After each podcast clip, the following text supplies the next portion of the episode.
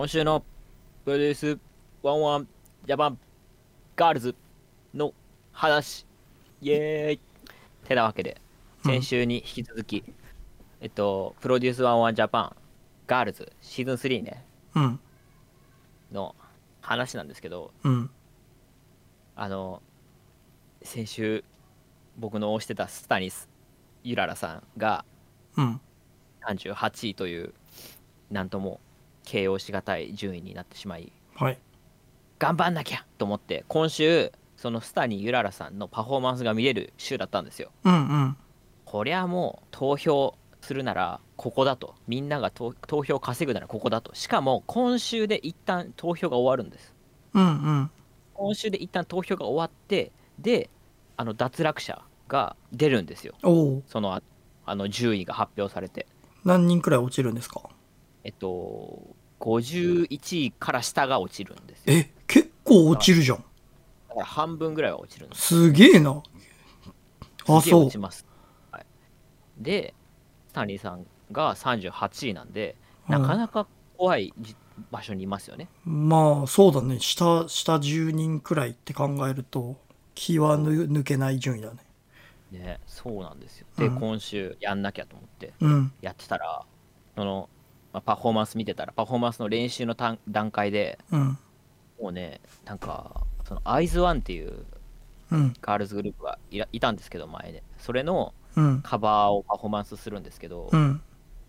歌が難しいんですよまず。歌唱が。うん。歌唱が難しいに加えて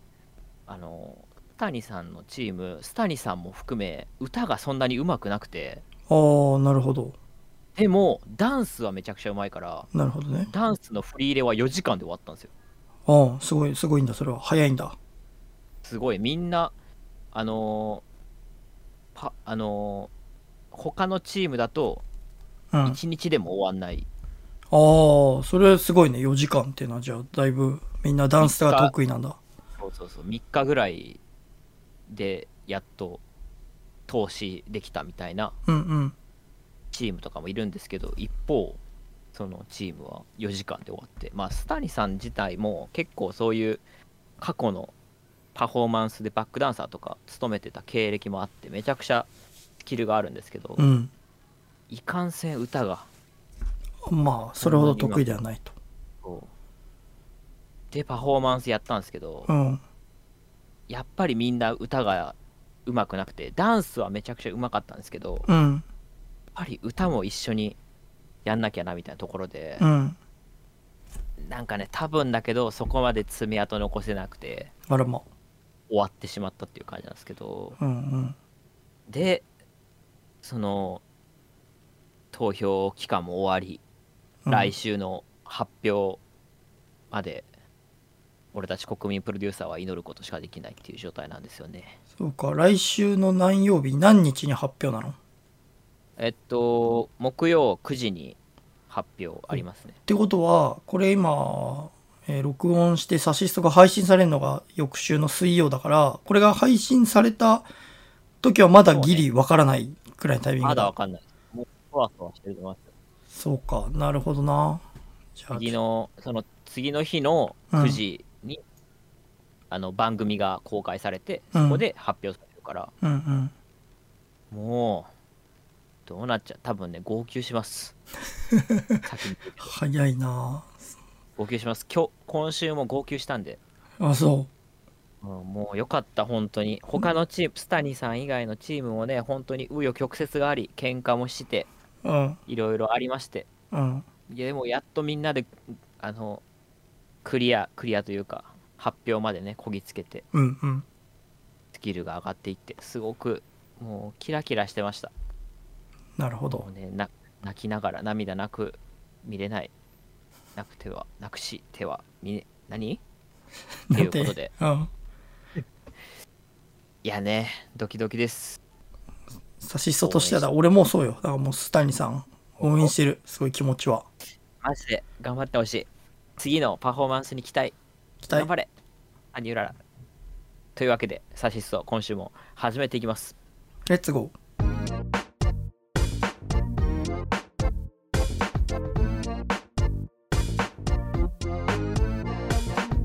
改めまして、私が、えー、す、すたに、そうたです。河合慎吾です我々二人が毎週水曜30分くらい様々なテーマについて自由にお話しするラジオ。それが令和のヒップホップどういうことサシストです。よろしくお願いしますよい。しょよいしょ頑張るぜ今週えー今週は第136回今更したいレッドデッドリデンプションの話です。やったなあー大。ぜやったことないけどはい。あのーレッドデッドリデンプション。まあ、正確に言うと今回は Red Dead Redemption 2。あのーもうね、発売したのがね、2017年かな？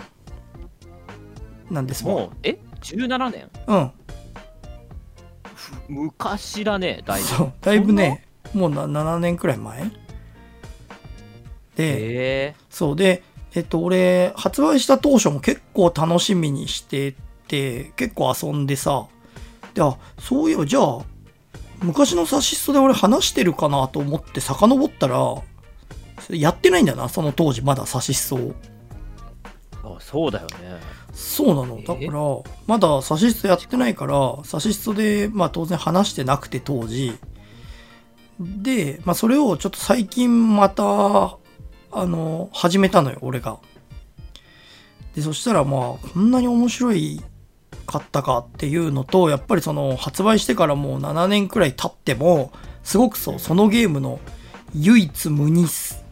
の部分みたいな。唯一無二な部分みたいなのがすごくあって、なんか改めてこれめっちゃいいゲームだなって思ったから、ちょっとその話をただただ俺が30分する日、今日は。いいよありがとう。やってあれだよねロックスターゲームスってとこだよねそう。まあ、グランドセフトオートがね、GTA が一番有名なところが作ってる、えーゲームで、まあ、こう、いわゆる西部開拓時代ですね、カウボーイの、えーゲームうんなんですけど、なんか、なんかある情報。その、なんていうか Red Dead Redemption と言われてどういうゲームとか知識とか、そういうレ何か。ッド。 Dead Redemption がそもそもそんなに昔のゲームなんだっていう感覚がまずなかったからびっくりしてるけど、うんあれだあの配信者のじ生放送とかは見てたよ。やっぱそのうん GTA とかやった人たちがうん、レッドデッドリデンプションやってるっていう流れが一応発売してる時はあったからうん、うん、うん。結構みんなマルチでその西部劇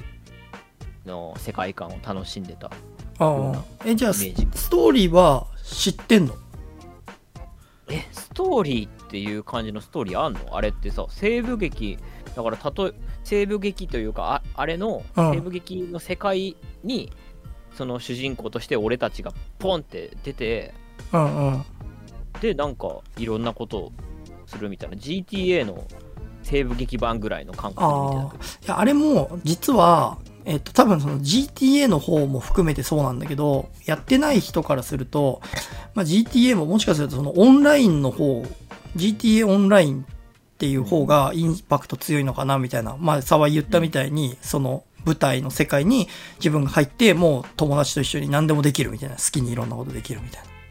な。あれって、あくまでその、えーオンラインで、で、その、まあ、これロックスターが割と特徴的なゲームシステムなんだけど、えっと、基本はオフライン版で、その、一人用のシングルプレイのストーリーがあるんですよ。で、えっと、大体なんて言うんだろう、多くのゲームって、それがそのままその主人公を使ってオンライン要素があるみたいな。主人、その、友達と一緒にミッションを進められるとか、あの、一緒にアクティビティが遊べるとか、結構そういう、なんて言うんだろう、その、オフラインのストーリーはありながらも、全くその同じキャラクターを使って、他の人とオンラインで繋がるみたいなゲームが多いと思うんだけど、うん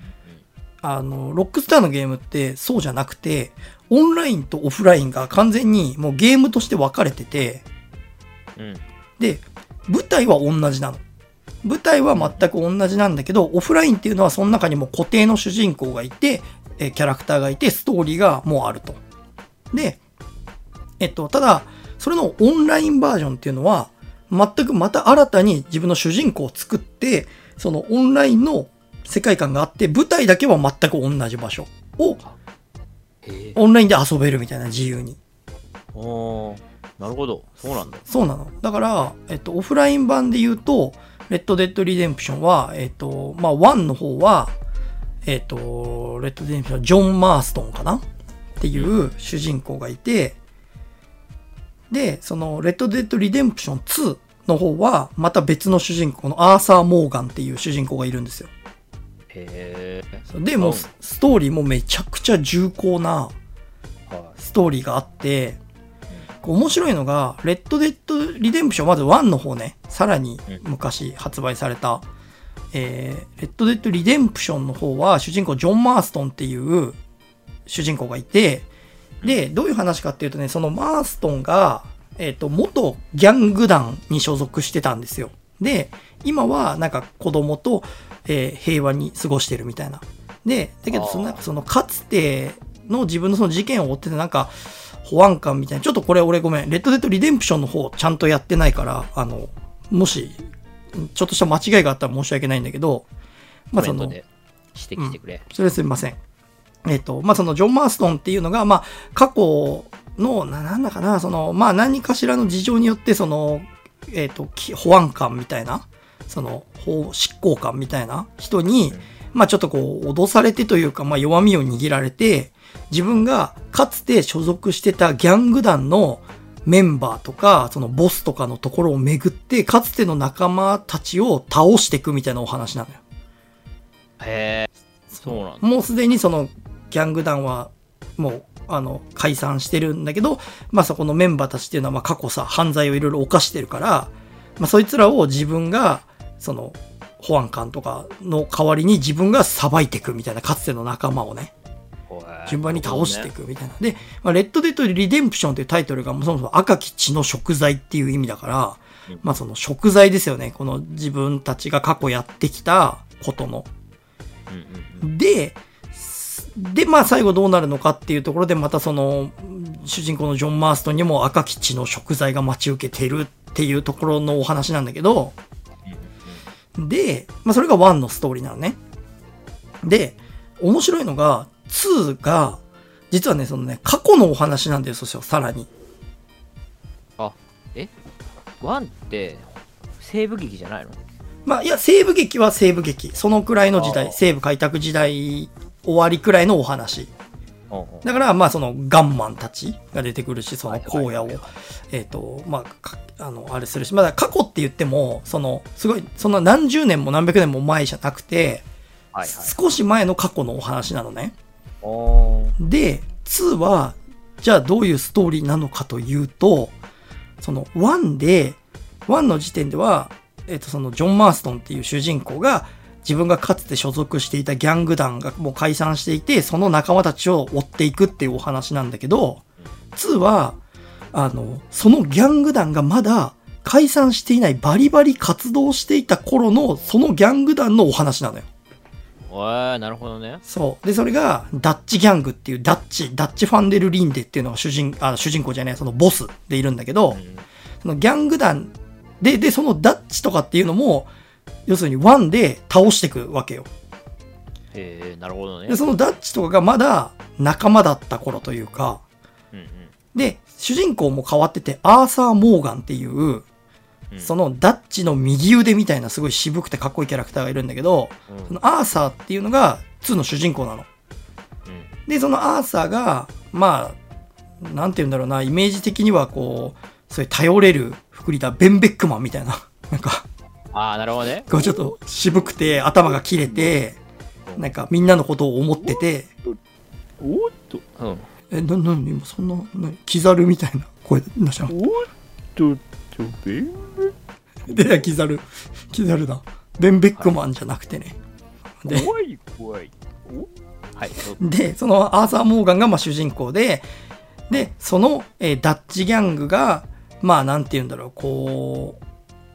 う、活躍した時から、解散に至るまでを描いているのが、 Red Dead Redemption 2なわけですよ。へえなるほどそう。だから1の過去のお話なのね。で、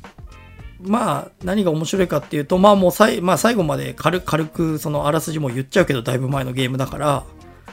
あの、最後ね、その、当然アーサー・モーガンっていうアーサーを使ってるんだけど、主人公を、そのギャング団の中には、えっと、そのワンの主人公だったジョン・マーストンもいるわけですよ。おおなるほどね。で、まだ、ちょっとこう、どこか頼りない男みたいな感じなんだけど、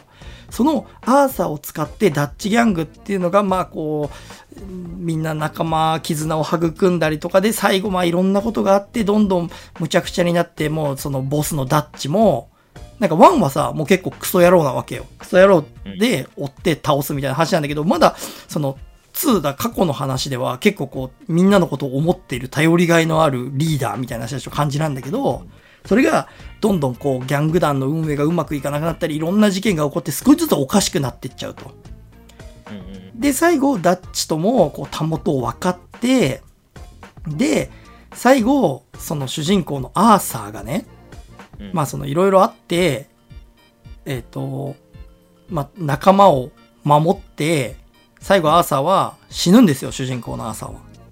えそう。死んじゃうの。で、えーそんで、そのアーサーが死んで、ゲームが終わりかと思いきや、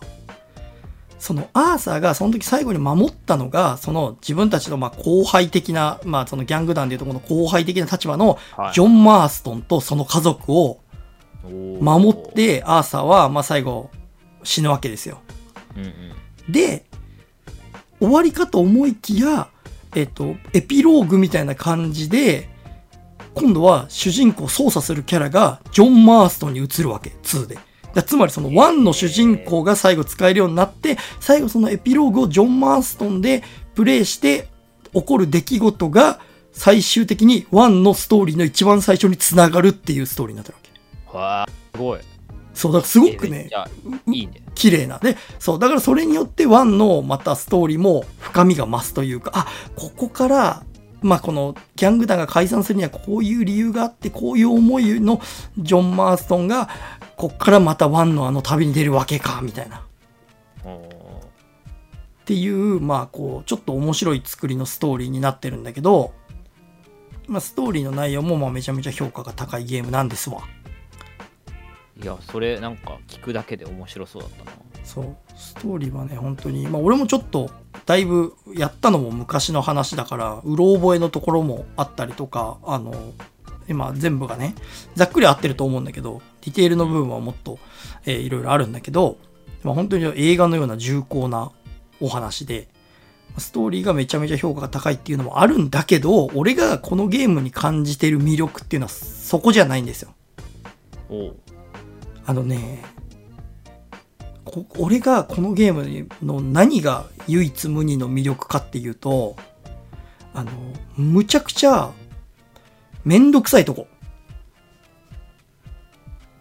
めんどくさい？めんどくせえの、このゲーム。あそれは？の、何かというとね、なんか、この、うんと、その、キャラクターとかの、なんていうんだろう、性格とか、動きとか、ディテールとか、空気感とか、その、そのキャまあ、オープンワールドだから、基本的にはその自由に好きなとこ行って、好きなとこ動いて、まあ、好きなことはできるんだけども、その、挙動の一つ一つとか、なんて言うんだろう、そのキャラクターたちの生活を描くことをすごく細かいところまで作り込まれてて、うん。そのなんならちょっとゲームプレイとしての快適さを書いてしまうくらいにリアルに作られてるわけよ。例えばね。例えばまあ、えっと、そういう時代なので狩りができるんだけど、うんね。で、狩りも動物がすごいいろんな種類いて、で、まあ、狩り一つとっても、例えばまあ、物音を立てると動物が逃げちゃうなんつうのは、まあ、いろんなゲームにある要素だけども、例えば匂いの要素があって、自分から放たれてる匂いがあるわけだよね。はいはいだから、風上に立つと自分の匂いで動物がその逃げやすいから、風の流れもまず、風下に行くとバレづらいとか、あの、そういう細かいところがあったりとか、まあ、動物の狩りを一つするところでも、まあ、何？その仕留める場所によって毛皮の価値が変わったりとか、うん。あの、まあそういうこともあるんだけど、まあ、あの、まあ、動物を飼ったらさ、肉が手に入るじゃん。で、その肉をさ、焚き火のとこに行って焼くと、まあ、食事として、こう、ステータス回復したりとかできるんだけど、あの、大体さ、そういう肉を焼いて食べるとかってな、例えば、じゃあ肉を焼くみたいなボタンを押したらさ、なんかメニューからこう、肉を選んで、まあちょっと焼くモーションとか入って、できたとか、あとなんか何個焼きますか？みたいな3個4個焼くとかやって、なんかボタンを押してれば、こうポチポチポチっとなんか肉料理できたみたいなのが、まあ大体普通のさ、なんていうか、パターンが多いじゃない。うんだけど、このゲームは、まず焚き火の的座るじゃん。で、まあ、料理をするってやったら、肉を選ぶじゃん。そしたら、そのキャラクターが、ナイフにこう肉をプスって刺して、焚き火にこう実際にその肉をこう当てるわけよ。で、マジで、あの、焼くモーションが入るわけ、その。ほでそれがどんくらいかな？まあ、10秒くらいう。うん。10秒。焼いてるわけ。じっくり。で、焼いた、焼き終わったら、それをまあしまうとか食べるとか選べんだけど、うんまあ、しまうって選んだら、その肉をこうやって外して、実際にこう、カバンの中にこうやって入れるモーションが出て、で、もう一個焼くならもう一個焼くってやって、マジで10個焼くんだったらそれをマジで10回繰り返さなきゃいけないの。その、ええで、ちょっとゲームとしてはめんどくさいじゃん。もでも、そうなのよ。なぜなら、実際はそんな10個いっぺんになんか、焼けないから。まあ焼けないというか別にこう、焼け方法あるにしても、その、ナイフに1個ずつ刺してこう焼くから、実際にそのモーションが全部入るとか、それは飛ばせない、スキップできないの絶対。で、そういうなんか、いちいちがめんどくさいの。例えば動物をその、その前もう仕留めたとしても、多分動物仕留めて、まあ、モンハン的に近くによって剥ぎ取るみたいなやったら、アイテムがただ手に入る、毛皮と肉と手に入るっていうのともちょっと違くて、例えば動物を仕留めたら、そのまま動物を持っていくこともできるし、その皮だけ剥ぎ取ることもできるし、みたいな。で、皮を剥ぐにしてもちゃんとこう、実際にちょ、ちょっとグロいんだけど、動物の皮をマジで、モーションとして剥いで、ビジュアルとしても剥ぎ取るわけ。でその剥ぎ取った皮をもう運ぶんだったら、ちゃんと、あの、馬の後ろに積んで、その、町まで運んでって、それを実際にこう、売るとか、そういうモーションとかも全部入ったりとかで、重たい動物を担げば、馬もちょっと動きも遅くなるし、スタミナも減るし、みたいな。とか、あの、そういう、なんて言うんだろう。そういうめんどくさいリアルさがすごくあるわけ。でも、だからこそ、なんというかこう、俺は、そういうゲ、そういう、なんて言うんだろう。俺は、まあ前もなんかで言ったかもしれないけど、こういう、実際のゲームの中で本当に生活がしたいみたいな、リアルな、もう一つの人生を送りたいみたいな派だから、うんうんそのリアルさが俺はめっちゃ好きで、いい没入感を味わえるってことね。そう。なんかゲームの中で朝起きたら、そのギャング団だからさ、みんなキャンプを張っててさ、いろんなお、はいはい思い思いのとこでいろんなことしてるわけ、キャラクターが。で、あの、飯作る担当のやつのとこに行くとさ、実際に皿にさ、シチューをこうやって持ってさ、で、そのシチューを、要するにその場で全部食べきるモーションが入るんじゃなくて、そのシチューを持ったまんま、その好きなとこ歩いてって、ボタンを押すたびに一口食べるみたいな。へえ。で別に一口。そう、一口ずつ。で、それに別になんつうの、そこのモーションに意味はないわけよ。うんだけど、実際にじゃあ、例えばじゃあ今日はちょっとその湖畔のところでキャンプの湖畔のところで飯食ってみようかなとか、このキャラ、この椅子に座ってこのキャラクターが雑談してるところで飯食ってみようかなとか、その、はいはいその行為に意味はないけれども、ロールプレイとして、めっちゃ、こう、自由にできるわけ。こう、コーヒーとかもそう。コーヒーも実際にこう、コポコポコポってコーヒーを入れて、そのコーヒーを持ったまま好きなところ歩いてて、好きなところで飲めるみたいな。で、あとは、主人公のキャラクターも、あの、飯ばっか食って、馬に乗って移動して、実際に自分で走ったりとかしてないと、ちょっとずつ体型も太ってったりとか、へえ。逆に痩せてったりとか、で、あとは日数が経過するとヒゲも生えてくるわけよ。朝。はいはで、そのヒゲもキャンプで自分のキャンプの鏡のとこでヒゲを剃るみたいなの選ぶと、ヒゲが剃れたりとか、髪の毛もそう、髪型も。はいはいはい。で、髪型も、まあそういうゲームにある床屋みたいなとこあるから、髪型ある程度変えられるんだけど、うんその、帽子かぶったりとかさ、その、しばらくしてるとどんどんボサボサになっていくわけ。で、切ることもできるんだけど、そうじゃなくて、あの、ヘアポマードって要するに整髪量もあって、それをこうやってつけるとちゃんとこう髪の毛がピシッとするわけよ。へえすごいなそう、そういう、なんていうかゲームのステータスとか、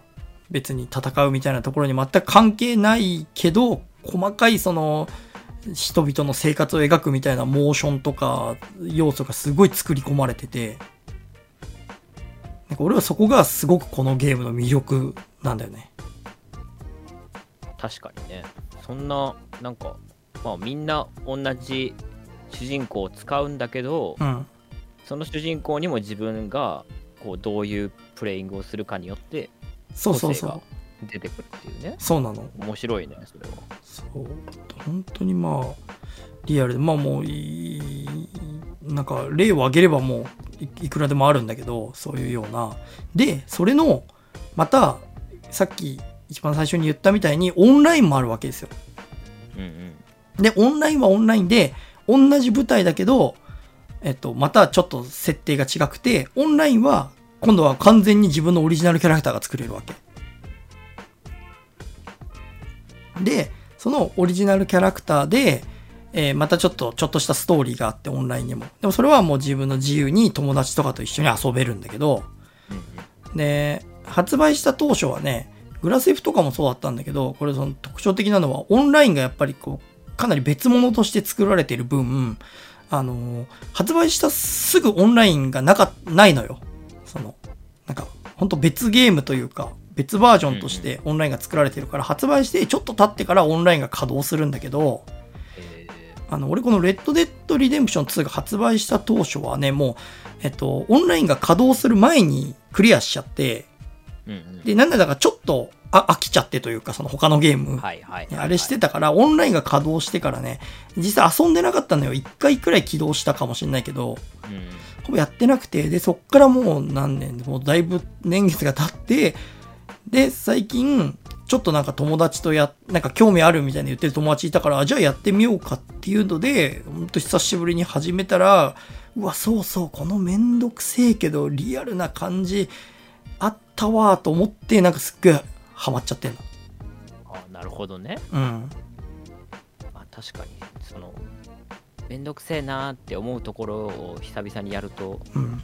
これはこれでいいんだよなって思うことあるよな実際。そう。なんかね、めんどくさいけど、なんかめんどく味わえないな。やっぱ今だとそういうのって簡単に。結構どんどんね便利になってカジュアルになってってるからさ、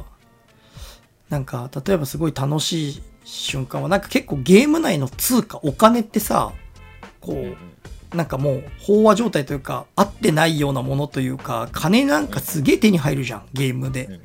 だからなんかまあ何ポケモンとかも多分そうだけどこの服なんて買おうと思えば服屋の商品全部買ったりできるじゃん。動物の森とかもそうだけど、そうだね。もう欲しい欲しくないに限らずとりあえずアイテムコンプリートしようみたいな感じで全部さうん。買ったりできるじゃん。でもまあこのレッドデッドリデンプションはまあリアルだっていうのもあるしまたオープンワールドのゲームっていうのもあるんだろうけどあのえっとね例えばなんか賞金稼ぎみたいな仕事とかがあったりして友達と一緒に賞金稼ぎするじゃんで一回えーまあ10分15分くらいのミッションだよね。なんかここに行って賞金稼ぎをこうとっ捕まえて、で、い生け、生け捕りに、生死問わずだけど、生け捕りにするとちょっと賞金高かったりして、友達とちょっとやるじゃん。で、やっと苦労して、クリアして、まあもらえるお金がまあ10ドルとか20ドルとかだったりするするのね。うんで、で、じゃあ、いざ服屋行ってコート見ると、コート1着150ドルとかするわけ。ほうほうほだから、その、服一着買うだけでも、まあもちろん値段はピンキリだけど、服一着買うだけでも、結構大変なの、稼ぎが。ううんうんうんでも、なんか、だからこそ、すごいいっぱい稼いだりとか、まあめっちゃ難しいミッションだともっとお金いっぱいもらえたりするんだけど、うんそれをやってやっと、うわどの服買おうかなみたいな、ちょっと友達と一緒にそのオンラインでさ、服屋行っても、これちょっと予算があれだなとか、なんかちょっといろいろ考えながら、でもだからこそその買った一着が嬉しいみたいな。はいはいはいはい思い入れがねそうそうそう。これあの、こ、ここの街で、で、街もすごいやっぱさ、それぞれ栄えてる街とか、田舎の街とかいろいろあるからさ、わ、これこのミッション頑張った後にこの街で買ったな、みたいな、やっぱりこう思い入れにつながるというか。いいねその着せ替え人形になりなりすぎないというかうん。そういうところもあるよねそう。で、気温の概念とかもあるから、せっかくお気に入りのコート買ったけど、その、この地域すげえ温度暑いから、あの、着れないとか、着てると体力減っちゃうみたいなのあるから、はいはいはいはいで、そうすると、コートを馬に積んどくこととかできるわけ。で、自分の馬にコート積んどいて、で、ちょっとだから、肌寒い地域でのミッションになったら、あ、ちょっとあのコート着ようみたいな。いいなちょっとなるほどねそう、そういうロールプレイというか、なんかリアルな楽しみ方みたいなのがすっごいできるゲーム。えー結構リアルだなそう。あとね、すごいなと思ったのは、まあだから酒場とかも当然あるんだけど、まあ酒場のデザインとかもさ、その街によって当然内装も全部違うわけ。うんうん。結構俺がゲームやっててががっかりしちゃうというかちょっとうん寂しいなって思うのはなんかどこの街でも店の内装同じみたいな。はいはいはわかる？とかそのはちょっとがっかりしちゃうわけよ。そのいまあね。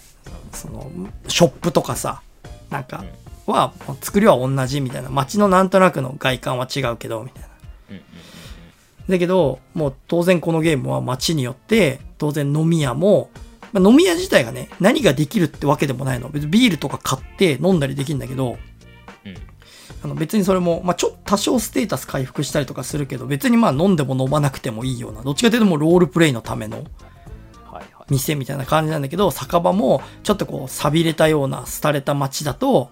やっぱなんか、えっ、と、なんて言うんだろう、ちょっとこ小汚い酒場みたいなうん。感じだったりとか、で、ちょっと都市、都市部みたいなとこ行くと、中でなんかほんとジェントルマンみたいな、あの、なん、あの、紳士みたいな人が、ちょっとポーカーやってたりして、ちょっとみんな小綺麗な格好して、店の作りもここは2階建てで、なんか、あの、あ、ここでこうやって飲めるんだとか、そう、バルコニーもあったりして、うわ、すごいな、やっぱ都会違うな、みたいな。はいはいはいとか、えなんかそういう店の作りもすごいし、雑貨屋とか入ると、なんか、カタログみたいなところから商品も選べるんだけど、ーうんうん。その、マジで棚に商品が置いてあるの、ちゃんと。へー。えーなるほど。で、その棚から商品を手に取って、パッケージとかこう確認したりもできるし、そっから直接棚から選んで買うこともできるわけよ。ああなるほど。そう、だからそういう、なんていうんだろう、こういう作り込みがさ、うんうんすげえなというか、面白いって。まあなんかこの作品自体めちゃくちゃ時間かかったっていう印象があるからうんうん。いそういうことなんだろうなって思うよねめっちゃや、そうなんで一つすよ。一つに作り込みがあってっていううんうん。いや、だからね、めっちゃね、これ、まあ、沢井とかも結構どっちかっていうとそういうロールプレイというか、うんあの、なんていうの？ゲームをゲームらしく好き勝手遊ぶっていうよりかは、ちょっと縛りを設けつつ、なんかリアルな生活を楽しむみたいなのを多分楽しめる派だと思うから、うんうんそうだね。結構沢井とかもこのゲーム好き、好きかもしんないなとは思う。いいなあ須藤から送られてきたスクショというか。そう、今ね、これ沢井に俺がゲームをやってる様子を送ったんだけど、なんかこれ何がいいって、結構さ、絵になるじゃん、どのスクショも。いいね、うん。これ別に、ストーリーとかイベントのカットシーンを撮ってるわけじゃなくて、ゲームプレイ中の普通に自分が動かしてるところをスクショ撮ってるだけだからね、これ。へえいいな。いいでしょ？これいい。いね。なんか、すごいわ。楽しそうなんかもう街歩いてるだけでも面白いみたいな感じでさ。こういういいなオープンワールド。こういうゲーム最近やってないな。すごい。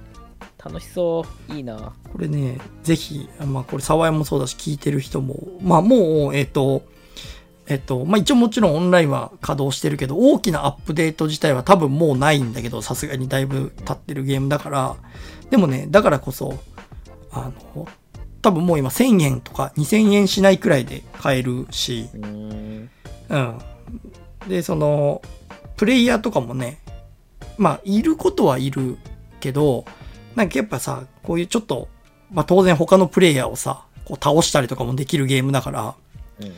もうかなり盛り上がってる当初は、それはそれで、なんかプレイヤー数多いけど、こっちはこう、ロールプレイでしっぽり楽しんでるのになんか、めちゃめちゃ近づいてきて、もうババババーンって撃たれたりとかさ、うんちょっとこう、やられたら悪質プレイヤーとかもやっぱまあ多いゲームだったんだけど、まあ今プレイヤー数も減ってるっていうのもあるし、まあだから俺がやってる限りではそんなにこう他のプレイヤーとかあっても別になんか大暴れして、してるような遊び方してる奴はいないというか、もうそういう奴らは多分飽きて他のゲームやってるから、はいはいはい。割とこうカウボーイロールプレイを楽しんでるな、この人みたいな人とかいたり、だからちょっとなんか街とかで他のプレイヤーとかに会ってもなんか普通にちょっと帽子外してなんかちょっと挨拶されて去っていくとか、いいな。いいな、みたいな。いいね。情緒があるわ。そう、ちょっとこう手挙げて、なんかよ、みたいな感じで挨拶して、どっか馬に乗って去っていくみたいな。いいな。そこで暮らしてる人だねそうそうそうそう。なんかそういうね、こう、本当に、まあ、当時のカーボーイの生活、わかんないけど、こういう感じだったのかな、みたいなのがちょっと味わえる。自分がこの不便さを含めて、こう、それをロールプレイとして楽しめる人には、めちゃめちゃおすすめできるゲーム。レッドデッド、リデンプション2。まあ、オンラインはレッドデッドオンラインっていう名前なんだけど、うんちょっとぜひね、やってみてほしい。いいなちょっとマジでうわー時間欲しいこれ解けるやつだよだからでもいや、そうなのよ。怖え俺だってもう、鹿か、鹿を飼って、鹿を追いかけ回して、飼って、っていうのやってたら、この間4時間経ってたからね。よやばマジのやつだ、うん、4時間鹿をの。鹿飼ってるやつ そうそう。で、なんか、ゲゲーム内の職業みたいなのもあったりするからさ、その賞金化。で、俺はその商人っていう動物を飼ったやつをその加工して、なんか売り、売りに行くみたいなさ。ーはい、仕事やってるから、まあ、動物をひたすら飼ってんだけど、まあそういうね、あまあ、馬とかもさ、すっごい種類いてさ、その馬によっても性格、その、なんつうの、性能が違うのはさ、そりゃそうだろう、そう、そうだろうなとはなんとなく想像できるじゃん。この馬は速いとか、スタミナがあるとか。でもそれだけじゃなくて、その、馬の種類によって、その性格とかもあって、例えばその、すごい速いけど、臆病な馬とかは、その、えっ、と、馬乗りながら銃とかをバンバンとか大きい音出すと、そのびっくりしちゃってこう制御を一瞬失っちゃうことが多いとか。はで、さらにそれも馬としての傾向はあるけど、個体差があるっていう。いなるほどねそう。だから、だからなんかその馬にもすごく愛着湧くし、うん。まあそういうゲームです。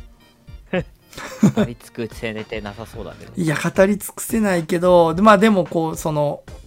通りと、まあ、一番メインのところは言えたかな。細かいね、こんなこともあるんだよっていうところ言うともう本当きりないけど、まだね。